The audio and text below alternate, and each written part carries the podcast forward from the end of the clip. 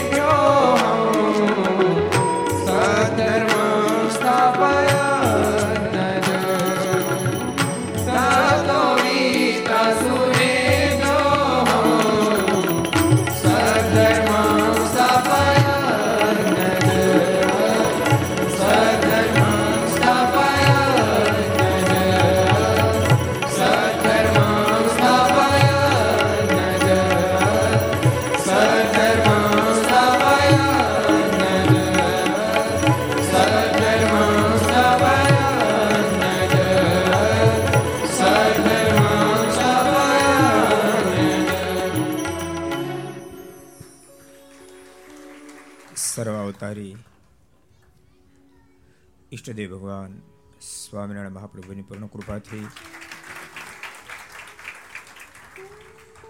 મુંબઈ સત્સંગ સમાજના હૃદય સમ્રાટ ગુલોક વિહારી મહારાજ નિશ્રામાં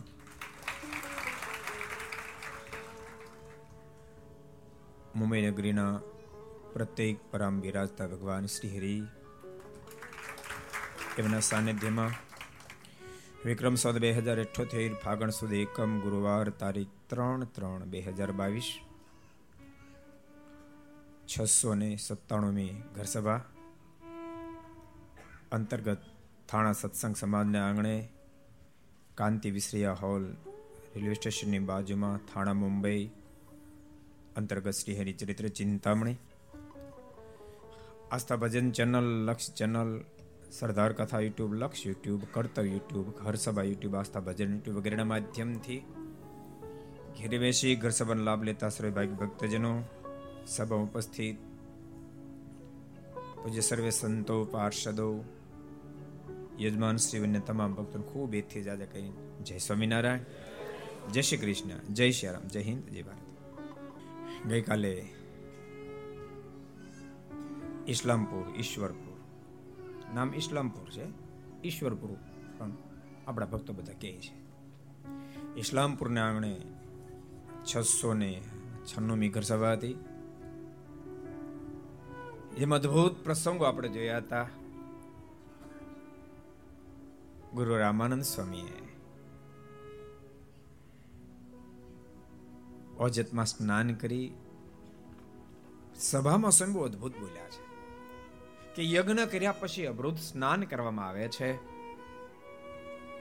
એમ આપણે પણ આખી જિંદગી સત્સંગ રૂપે યજ્ઞ કરતા રહ્યા.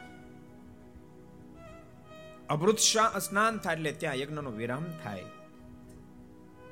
આપણે પણ આ દાખલાનો વિરામ થયો કારણ કે સ્વયં ભગવાન નીલકંઠ આવી ચૂક્યા ખૂબ મહિમાની વાતો કરી છે.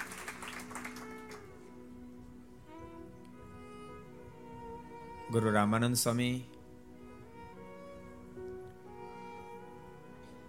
પીપલાણાના આંગણે વિશાળ સભા ભરીને બેઠા છે. આજે બરાબર યોગીની એકાદશીનો પવિત્ર દિવસ છે. ગુરુ રામાનંદ સ્વામી ભગવાન શ્રીનો અગાધ મહિમા કીધો, જેને વિહલાજમાં લખ્યું છે. સ્વામી બોલાવણી શુભવાણી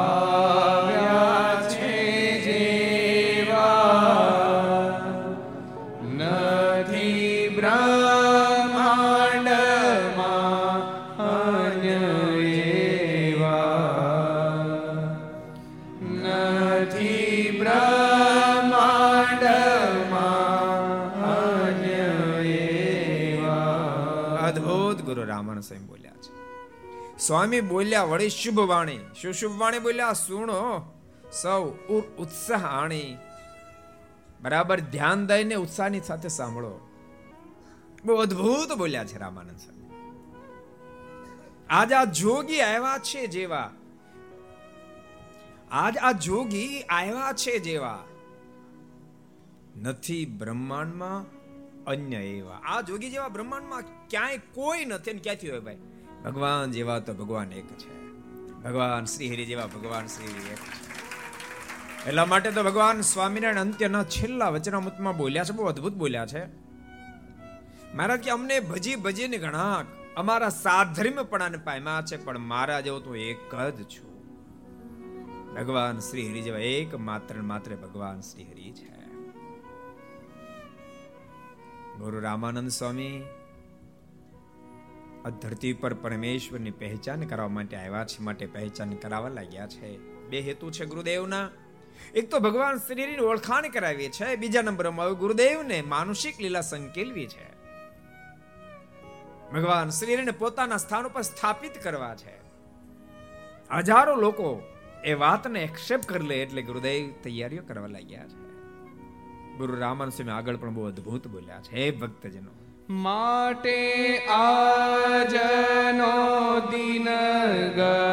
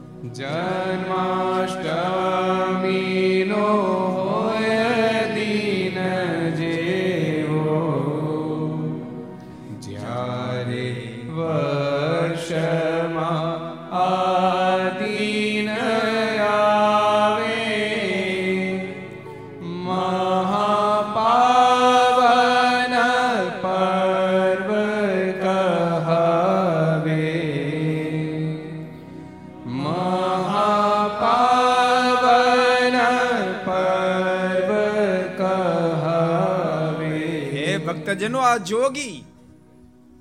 આ ધરા પર ક્યારે ન આવ્યા હોય ક્યારે આવશે એવા જ્યારે પધાર્યા છે. આજનો દિવસ અતિ પવિત્ર જન્માષ્ટમીની જેમ મહાન છે.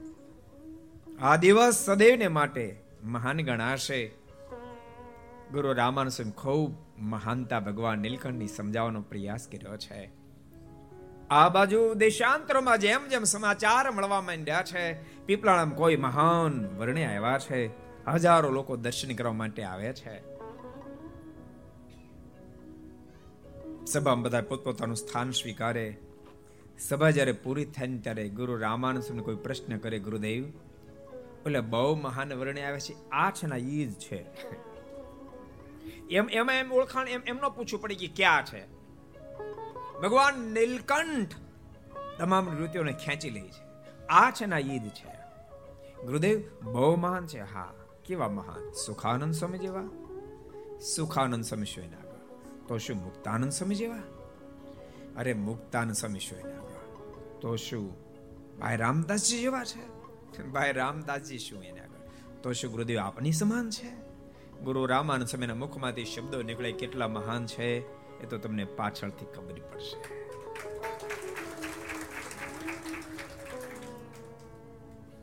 જલજણીનો ઉત્સવ પણ બહુ જ ભવ્યતાથી ઉજવો છે. અને ગણેશ ચતુર્થીનો દિવસ જ્યારે આવ્યો છે, ગુરુ રામાયણ સ્વામીએ એક હિન્દુ પરંપરાને બહુ સુંદર રીતે જાળવી છે, ગણપતિજીનું પૂજન કર્યું છે.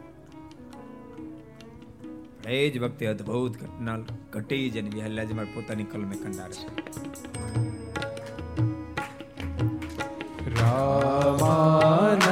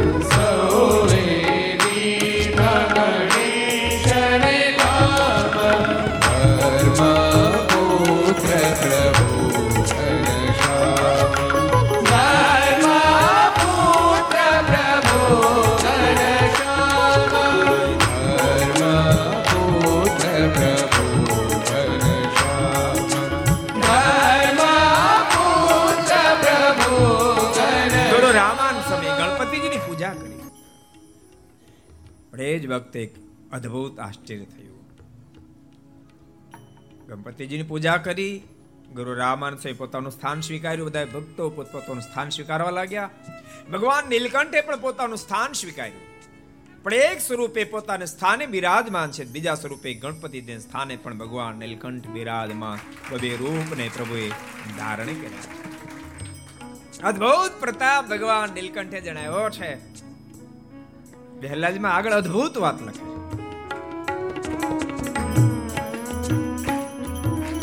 કોટી સૂર્ય શશી સમતેજ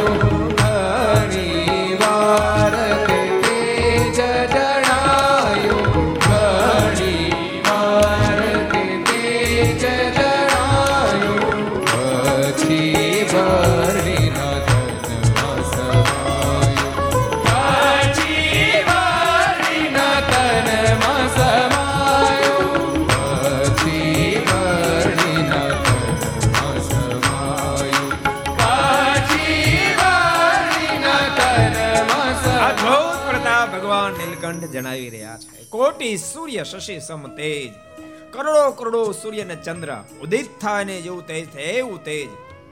દીઠું શીતળ સુંદર. એજ તપાવ એવું નહીં, શીતળ શાંત તેજ દેખાયો છે. ઘણી વાર તે તેજ જણે ઘણી વાર સુધી દેખાયો છે. આખીર પછી વર્ણિના તનમાં સમાય બધું જ તેજ. ભગવાન નીલકંઠના સ્વરૂપમાં સમાઈ ગયું છે. અદ્ભુત પ્રતાપ ભગવાન નીલકંઠ જણાવી રહ્યા છે. દિન પ્રતિદિન હજારો મુમુક્ષ ભગવાન નીલકંઠ બાજુ ખેંચાઈ રહ્યા છે. પણ ભગવાન નીલકંઠ ખૂબ દાસત્વ ભાવથી ગુરુ રામાનંદ સ્વામીની સેવા કરે છે. ગુરુદેવ જાગે ને પહેલા ભગવાન નીલકંઠ જાગી જાય છે. નિત્ય કર્મ પૂર્ણ કરી ગુરુદેવની પૂજાને પાથરી દે છે. ગુરુદેવની પૂજાને માટે પુષ્પ વગેરે લાવી પૂજામાં અર્પણ કરે અનાદિની આપણી રીતો છે. ભગવાન કૃષ્ણ પણ સાંદીપની મુનિની સેવામાં રહેતા હતા. ભગવાન રાઘવ પણ વશિષ્ઠજી અને વિશ્વામિત્રજી એને માટે રોજ પુષ્પો લાવી પૂજામાં અર્પણ કરતા. આ વાત શીખડાવે છે. ગમે તેટલી ઊંચાઈ પ્રાપ્ત કર્યા પછી ગુરુ ગુરુ છે શિષ્ય શિષ્ય. ગમે એટલી ઊંચાઈ પ્રાપ્ત કર્યા પછી પણ શિષ્ય ગુરુની મર્યાદાનો ભંગ નહીં કરવો ગમે તેટલી ઊંચાઈ પ્રાપ્ત કર્યા પછી પિતા પિતા છે પુત્ર પુત્ર છે. પુત્રએ સદૈવને માટે પિતાને આમન્યાનું પાલન કરવું જોઈએ. ભક્તો, તમે કદાચ જ્ઞાતિનું નામ તો સાંભળ્યું છે ખરક જ્ઞાતિ છે લગભગ પચાસેક હજારની એની કોમ્યુનિટી છે. એકાદ વર્ષ પહેલા હું બે પાંચ હરિભક્તોની ઘેરે ખરક પરિવારને ત્યાં પધરામણી કરવા ગયો. મને લાગ્યું આ જ્ઞાતિ તો બહુ જ ગુણિયલ છે. મેં ડીપમાં તપાસ કરી કે આ જ્ઞાતિ છે કોણ મૂળ? તો મૂળમાં વાણી હતા. મારે તમને સંસ્કારની વાત કેવી છે. જો કે હવે તો આપણે ખરકના ગુરુ કહેવાય. મિનિમમ પાંચસો જણાને મેં કંઠી બાંધી છે. પાંચસો જણા. આજે પૂનમ ઘણી બધી બાંધી. હવે જ્યાં જાય ને ખરક લોકો હોય એટલે કંઠે મારે બાંધી આવવાની. હકની સાથે. પણ તમને આશ્ચર્ય થશે, એ ચાલીસ પચાસ હજાર કોમ્યુનિટીમાં ચારસો થી પાંચસો મોટા સર્જન ડોક્ટર, એક ટકો ડોક્ટરો છે, મોટા સર્જન, સામાન્ય ડોક્ટર કહી અને ખૂબ સુખી. ખૂબ સુખી પછી સંસ્કાર એવા છે એ લોકો એમ કહેતા હતા મને મને કે, સ્વામી, અમારી કોમ્યુનિટીમાંથી એક પણ વડીલ વૃદ્ધને કોઈ વૃદ્ધાશ્રમ મૂકવા ગયું એવી ઘટના નથી. એક પણ વડીલ વૃદ્ધ કોઈ ઘેરે હેરાન થતો એ પણ ઘટના નથી. અને આવડી મોટી કોમ્યુનિટી હોવા છતાંય પણ એક ટકો લોકોને કોઈ પ્રકારનું વ્યસન નથી. ગુણની જ મહાનતા છે. ભૂલતા નહીં. તમે ક્યાં જન્મા એના કરતા તમે જન્મ પછી જીવ્યા કેવું એની સાથે બહુ મોટો મતલબ છે. કદાચ શ્રેષ્ઠ જ્ઞાતિમાં ઠાકોરજી જન્મ આપ્યો, પણ ન ખાવાનું ખાય, ન પીવાનું પીએ નહીં જીવવાનું જીવે તો શું અર્થ છે? શું અર્થ છે? જમીન કદાચ પાડાના કાંધ જેવી હોય, પણ નકરા બાવળિયા જ વખત કાઢી લેવાનું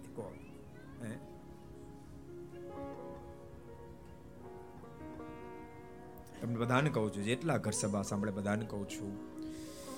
માત્ર શ્રેષ્ઠ જ્ઞાતિમાં ઠાકોરજી જન્મ આપ્યો, એથી કરીને અહંકારમાં અહંકારમાં જોજો.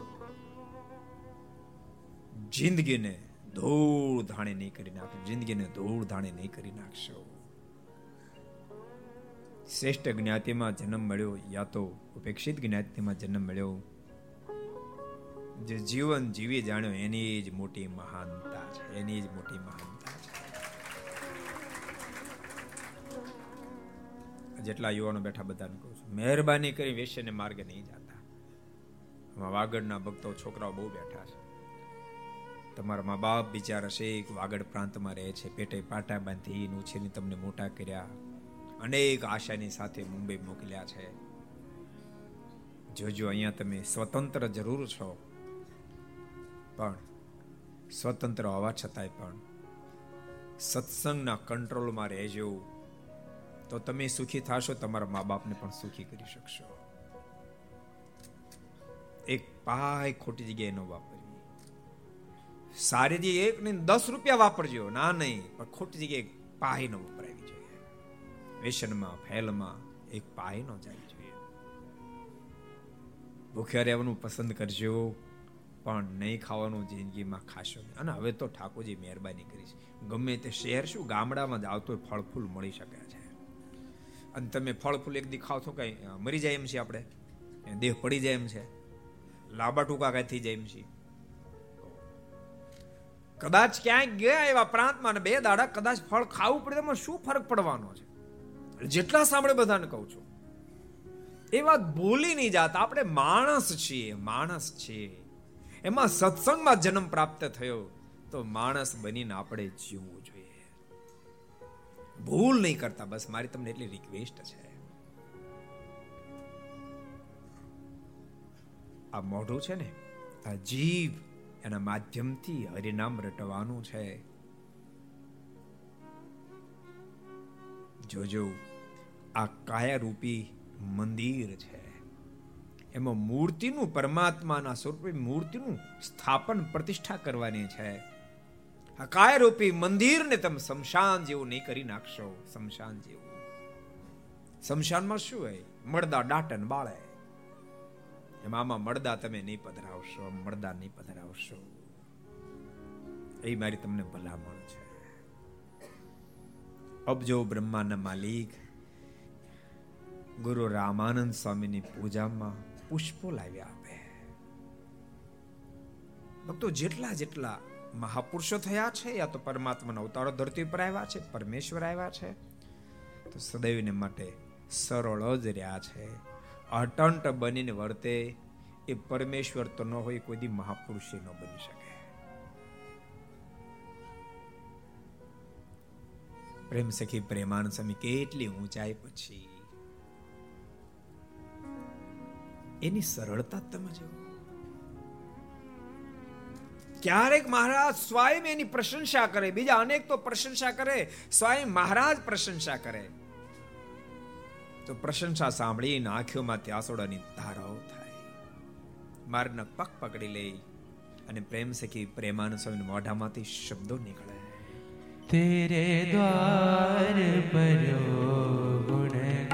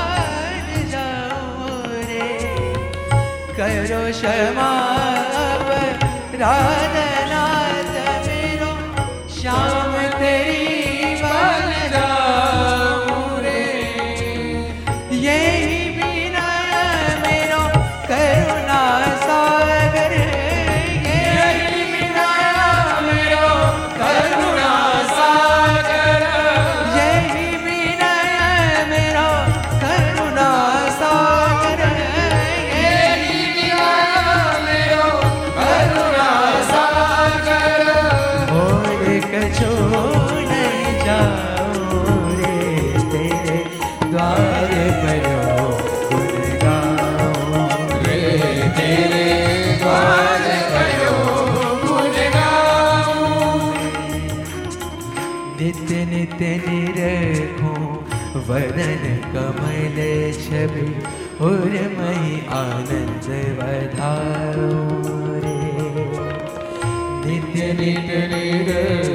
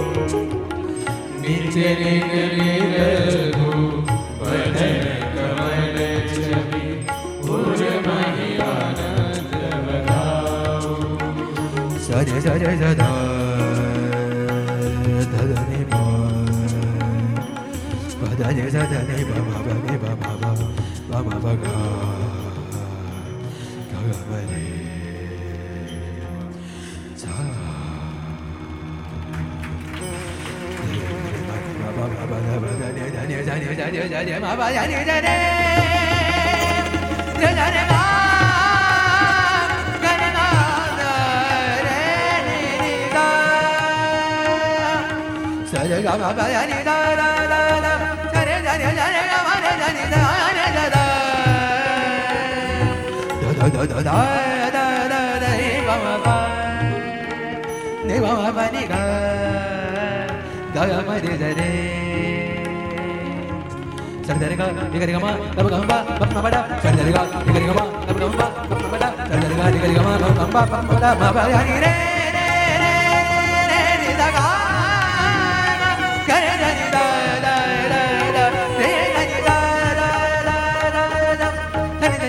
Baba da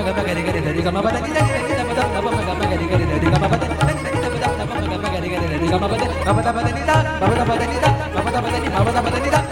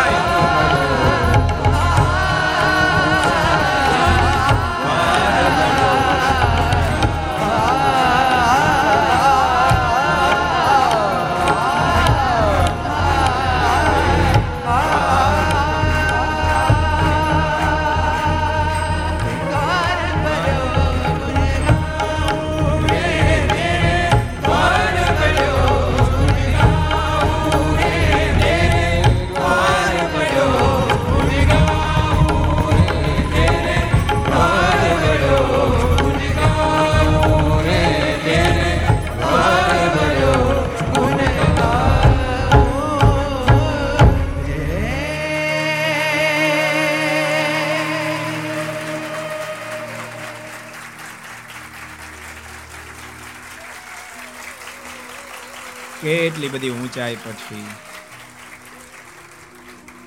એવું અદભુત દાસત્વ. એમનું કોઈ જો કારણ હોય તો ભગવાન શ્રી હરિએ પાઠો શીખડાવ્યા છે. આ સ્વયં અબજો બ્રહ્માંડના માલિક હોવા છતાંય પણ ગુરુ રામાનંદ સ્વામીની પૂજામાં બધા જ પ્રકારની સેવા કરે છે. ગુરુદેવની બધા પ્રકારની સેવા કરે છે. ગુરુદેવ બહુ રાજી થયા છે. ગુરુદેવને વિનંતી કરી, ગુરુદેવ, આપ મને ભાગવતી દીક્ષા આપો. અને ભાગવતી દીક્ષાની જ્યારે માંગણી કરીને ત્યારે ગુરુ રામાનંદ સ્વામી મોઢું મલકાવતા કહ્યું છે પરણીરાજ આપની મોટપ દીક્ષાથી નથી. ગુરુ રામાનંદ સ્વામી બોલ્યા ને વિહલાલ પોતાની કલમે વાતને કંડારી છે તમે દીક્ષા લીધા વિના કોટી જનને કરો નિષ્પાપ તમે દીક્ષા સ્વામી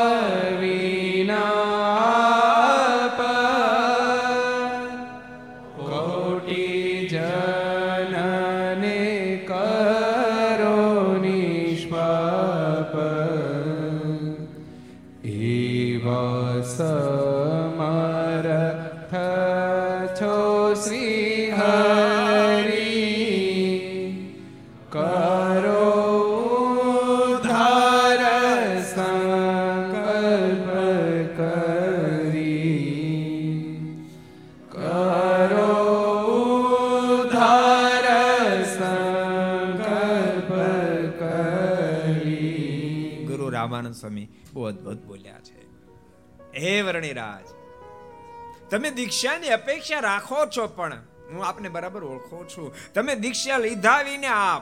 કદાચ તમે દીક્ષા ન લો તેમ છતાં કોટી જનને કરો નિષ્પાપ. આપની મહાનતા દીક્ષાથી નથી. આપ સ્વયં સર્વેશ્વર પરમેશ્વર છો. એવા સમર્થ છો શ્રી હરિ કરો ઉદ્ધાર સંકલ્પે કરી આપ સંકલ્પ કરો. દીક્ષા એટલા માટે ગ્રહણ કરવાની છે કે જેના માધ્યમથી મુક્તિના પથ ઉપર ગતિ કરી શકાય. એટલા માટે દીક્ષા પ્રાપ્ત કરવાની છે? પછી સામાન્ય દીક્ષા હોય કે મહાદીક્ષા હોય? મોક્ષના પથ પર ગતિ કરવા માટે. પણ તમે તો માત્ર સંકલ્પ કરો ને. તમારી તો શું વાત કરી, પણ આપણે સંકલ્પ કરી હજારો લાખો કરોડો આત્મા ભાવસાગરની પાર ઉતરી જાય.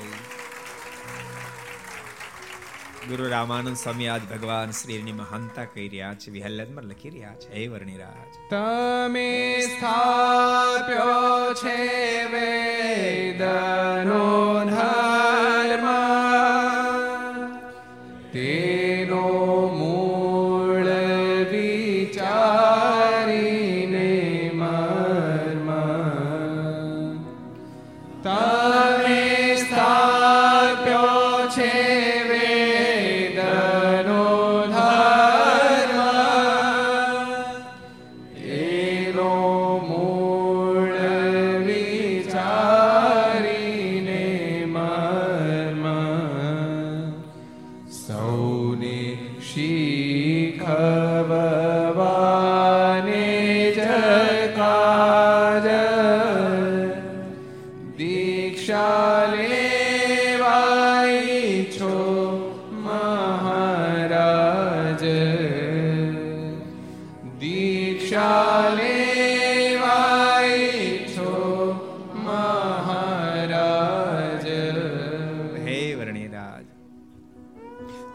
દીક્ષાની અપેક્ષા રાખો છો? બરાબર સમજુ છું. આપના સંકલ્પ માત્રથી લાખો કરોડો આત્મા મુક્તિ પથની અંદર પાર ઉતરે, પણ વેદની પરંપરાને મજબૂત કરવા માટે, એ મૂળને મજબૂત કરવા માટે, બીજાને પણ દીક્ષાની મહાનતા સમજાવવા માટે દીક્ષા લેવાની ઈચ્છો છો મહારાજ? તમે દીક્ષાની અપેક્ષા રાખો છો? તો અમે જરૂર દીક્ષા આપને આપશું. શુભ મુહૂર્ત જોડાયું છે, સંવંત. અઢારસો સત્તાવન કારતક સુધી એકાદશી મુહૂર્ત આવ્યો છે. દેશાંતરમાં કંકોત્રીઓ મોકલાવાની છે. હજારો ભક્ત સમુદાય પીપલાણાના આંગણે આવ્યો છે. અને શુભ મુહૂર્ત જોઈ ગુરુ રામાનંદ સમ દીક્ષા આપવા માટે તૈયાર થયા છે.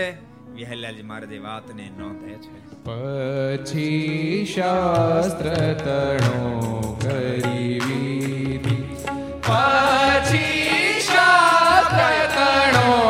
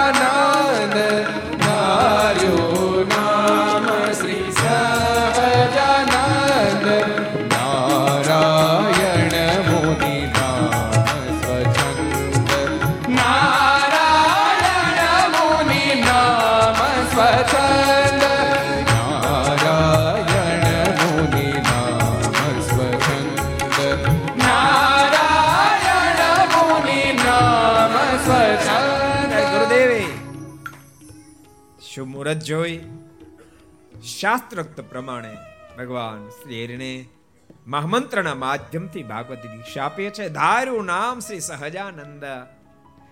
નારાયણ મુનિ નામ સ્વચ્છંદ બે નામ ધારણ કરાવ્યા છે. પહેલું નામ સહજાનંદ. જેમના સ્વરૂપમાં સહજ આનંદ છે, જેને સ્વસ્વરૂપનો આનંદ છે, એવા સહજાનંદ. આપણને આનંદ છે પણ સ્વસ્વરૂપનો હશે થોડો ઘણો. બાકી દુનિયાનો જાજો આનંદ છે. જગતના પદાર્થનો જાજો આનંદ છે. આપણા આનંદને માટે બહુ બધા વ્યવધાનની આવશ્યકતા ઊભી થાય છે. પરમેશ્વરને સ્વસ્વરૂપનો આનંદ છે. એની સાથે જે છેડો જોઈન્ટ કરે, એમને પણ સ્વસ્વરૂપના આનંદની અનુભૂતિ થાય છે.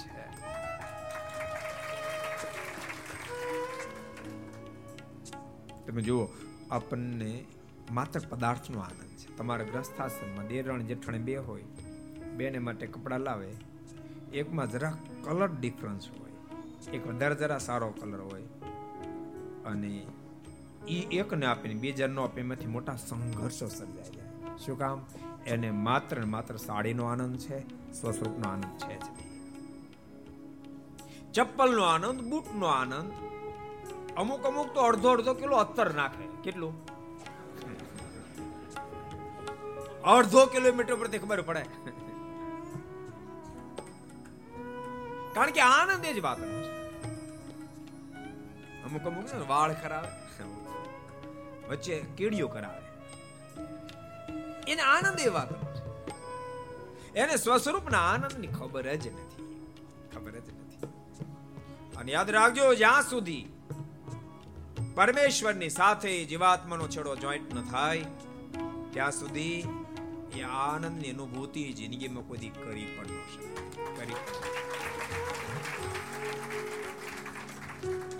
મારે જેટલા ઘર સભા સાંભળે બધાને કહું છું, પરમાત્મા સાથે ચડો જોઈન્ટ કરશો. સ્વસ્વરૂપનો આનંદ નથી અનુભવી શકાતો એટલે બધા આનંદની બહુ જરૂર પડે. નતર કઈ ગુટકા ખાઈને પેટ ભરાઈ જાય છે. બીડીઓ પેન કાંઈ પેટ ભરાવાનું. આ ગેસ થાય ને ભરાતા હતા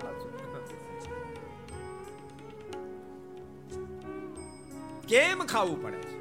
સ્વસ્વરૂપનો આનંદ ગુમાવી બેઠા છે. ખાનદાન પરિવારમાં જન્મેલા લોકો પણ શરાબ પીતા થઈ ગયા. ભક્તો, તમે આપણે બધા લગભગ લગભગ બધા ગુજરાતના જ બેઠેલા છે. પચાસ સાઠ વર્ષ તમે પાછળ જતા રહ્યો. લગભગ લગભગ અહીંયા બેસીને ઘેરે જેટલા ઘર સભા મળે એમાંથી નવાણું ટકાના વાલીઓએ ક્યારે જિંદગીમાં શરાબ પીધો તો ટચ નહીં થયા હોય. મીટને ટચ નહીં કર્યો એને બદલે આજ રૂપિયા કમાય ભારે મોટી ધાડ મારી દીધી. ક્યારેક ક્યારેક માણસને રૂપિયા મળે, ધન મળે, એટલે એમ મનાય જાય કે હું તો દુનિયાનો સિરતાજ છું. ઘડીના છઠ્ઠા ભાગમાં આંખ વિચાઈ જશે, રૂપિયો એક ભેળો નહીં આવે, ભગવાનનું ભજન નીકળશે એટલું જ ભેળો આવશે. ભગવાન રાજી થાય એવું કાર્ય કર્યું એટલું જ ભેળું આવશે, બાકી બધું યથાવત પડ્યું રહેશે. સો કરોડના માલિક, પાંચસો કરોડના માલિક એટલા ઘેરે બેસીને સાંભળે છે ને એમાં આંકડો કોઈને કદાચ ટચ થઈ ગયો હોય, સો કરોડ, પાંચસો કરોડનો. તો પણ એ વાત ભૂલી નહીં જતા, પાંચસો એ પાંચસો કરોડ અહીંયા પડ્યા રહેશે એક પાય પેલી નહીં આવે પાય પેલી નહીં આવે. ડાહ્યા બની, ખૂબ ભગવાન ભજ્યો અવસર મળ્યો છે ને જવાની દેશો. સવારમાં વહેલા જાગી, નાહી ધોઈને પૂજા પાઠ કરશો. વડીલમાં, ઘરમાં વડીલો હેને, પગે લાગી જય સ્મરણ કરશો. ગામમાં મંદિર હોય, દર્શન કરવા જાજો. સત્શાસ્ત્રો વાંચજો. આપણને આ સ્ત્રી રસ્તે લઈ જશે. આ માર્ગે નહીં જાય તો પત્તરને માર્ગે તો જવાનો સહજ સ્વભાવ છે. ડાહ્યા બની ખૂબ ભજન કરજે ભલામણ છે. ગુરુ રામાનંદ સ્વામી સહજાનંદ નામ પાડ્યું. જેને સહજ પોતાના સ્વરૂપનો જ આનંદ છે, સ્વસ્વરૂપનો આનંદ છે. નારાયણ મુનિ અનેક મુનિઓના ઈષ્ટ સ્વરૂપ નારાયણ છે. નારાયણ મુનિ હવે નામ અભિધાન કર્યા ગુરુ રામાનંદ સ્વામી ભગવાન નીલકંઠ ને ભાગવતી દીક્ષા આપી છે. નામ પાડ્યું છે સહજાનંદ. નારાયણ મુનિ બે નામ ધારણ કરાવ્યા. ગુરુ રામાનંદ સ્વામી અને ભગવાન નીલકંઠ બંનેનો મેળાપ પીપળાણામાં થયો હતો એટલે પીપળાણા ધન્ય ભાગી બન્યું હતું પણ આજે તો સ્વયં દીક્ષાને ગ્રહણ કરી પીપળાણાની મહાનતાને આસમને ડાળી દીધી છે. એટલે તો વિહલ્લાજ મહારાજની મહાનતા ગાતા અદ્ભુત શબ્દો લખ્યા છે. પરમ શુભ ધામ છે પીપલાણું રે. મોટો મહિમા મુખે શોભખાણું રે. પરમ શુભ ધામ છે પીપલાણું રે. મોટો મહિમા મુખે શોભખાણું રે. પરમ શુભ ધામ છે પીપલાણું રે. મહિમા મુકેશો શોભખાણું રે.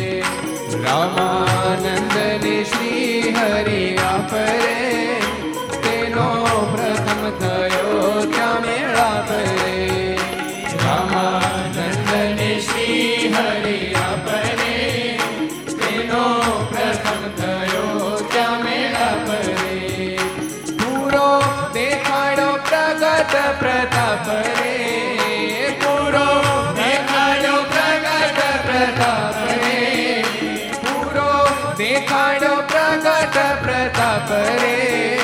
પૂરો દેખાડો પ્રગટ પ્રતાપ રે.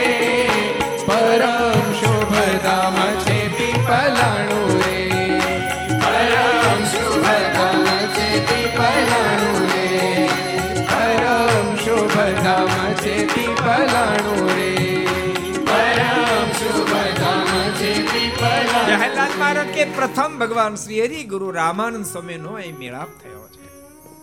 ભગવાન શ્રી અદ્ભુત અદ્ભુત પ્રતાપો જણાવ્યા છે. માટે આ પરમ ધામ પીપલાણું બની ગયું છે. એક એક શબ્દ અદ્ભુત વિહલ્લાદમાં લખી આગળ લખી રહ્યા છે. આપ અક્ષરધામના ધામી રે, પીપળાણામાં દીક્ષા પામી રે.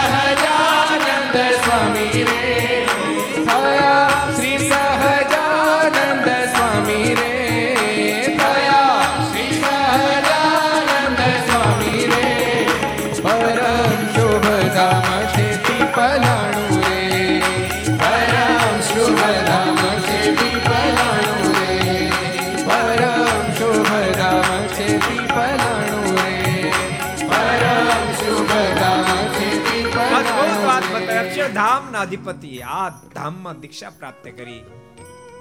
નીલકંઠ નામથી પ્રસિદ્ધિને પામેલા પરમેશ્વર, આ ધરતી પ્રતિ સહજાનંદ સ્વામી નારાયણ મુનિ નામથી પ્રસિદ્ધિને પામ્યા છે. માટે આ ધામ પરમ ધામ બની ચૂક્યું છે. આગળ વહેલાજમાં અદ્ભુત ઘટના લખે. ધરો જન્મ છપૈયામાં જે મરે પીપળાણે દીક્ષા ધરી તે મરે. ધરો જન્મ છપૈયામાં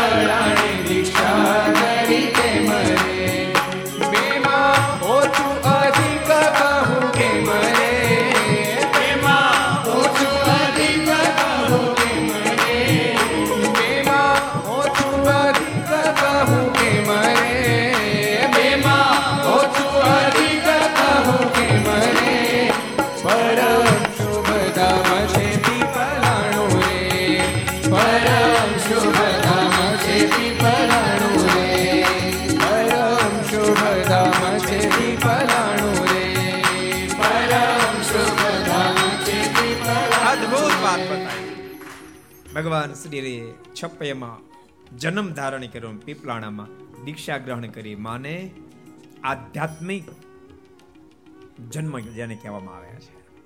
ભગવાન તો સ્વયં પરમેશ્વર છે, પણ દીક્ષાની મહાનતા છે. એક જગ્યાએ બુંદ સૃષ્ટિના માધ્યમથી અવતાર, બીજી બાજુ નાદ સૃષ્ટિના માધ્યમથી અવતાર. હિન્દુ ધર્મમાં બે રીતે જન્મ ગણવામાં આવ્યા છે. માત પિતાના માધ્યમથી જે જન્મ થાય, એને બુંદ સૃષ્ટિના માધ્યમથી જન્મ થયો ગણાય છે. અને બીજું ગુરુની પાસેથી મંત્ર પ્રાપ્ત કરે અને બુંદ સૃષ્ટિના માધ્યમથી જન્મ થયો ગણાય છે. માટે બેમાં ઓછું અધિક કહું કેમ રે? પરમ ધામ છે પીપલાણું રે. બહુ જ મહિમા. સ્વામી વિહલલાજ મહારાજ સ્વ કલમે પીપલાણાનું લખી રહ્યા છે. આગળ અદ્ભુત લખ્યું. તીર્થ શ્રાદ્ધ ત્યાં જઈ જન કરશે રે એના પૂર્વજની શેવું ધરશે રે તીર્થ શ્રાદ્ધ ત્યાં જઈ જન કરશે રે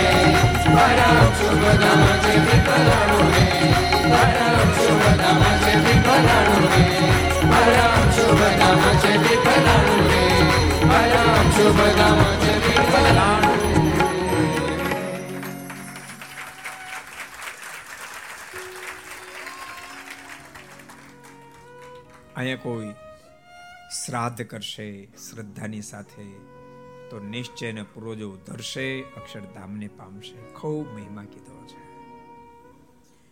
આજની છસો ને સત્તાણુમી ઘર સભાને આપણે સદગુરુ ગોપાળન સ્વામીને આપેલો અદ્ભુત બીજ મંત્ર જેના માધ્યમથી હજારો આત્માઓ આદિવ્યાધિ ઉપાધિમાંથી મુક્ત થઈ, અપેક્ષિત સુખને પામી પરમેશ્વરમાં અગાધ પ્રીતિ કરી શકે એવો આપેલો સ્વામીનો દિવ્ય બીજ મંત્ર એક મંત્ર ઉદ્ઘોષની સાથે અનંત આત્માનો સહી થાય એ હેતુ માટે. તમને બધાને કહું છું, એક વર્ષમાં બધા મંત્રને કંઠસ્થ કરી લેજો. લાવો એક બીજ મંત્રના ઉદ્ઘોષની સાથે. આપણે ઘર સભાને વિરામ આપશું. કોઈ ભક્તો પોતાનું સ્થાન છોડીને એવી ભલામણની સાથે આવો. સદગુરુ ગોપાલ સ્વામી આપેલો, ભગવાન સ્વામિનારાયણ અગાધ મહિમા ગાતો દિવ્ય બીજ મંત્ર. ઓ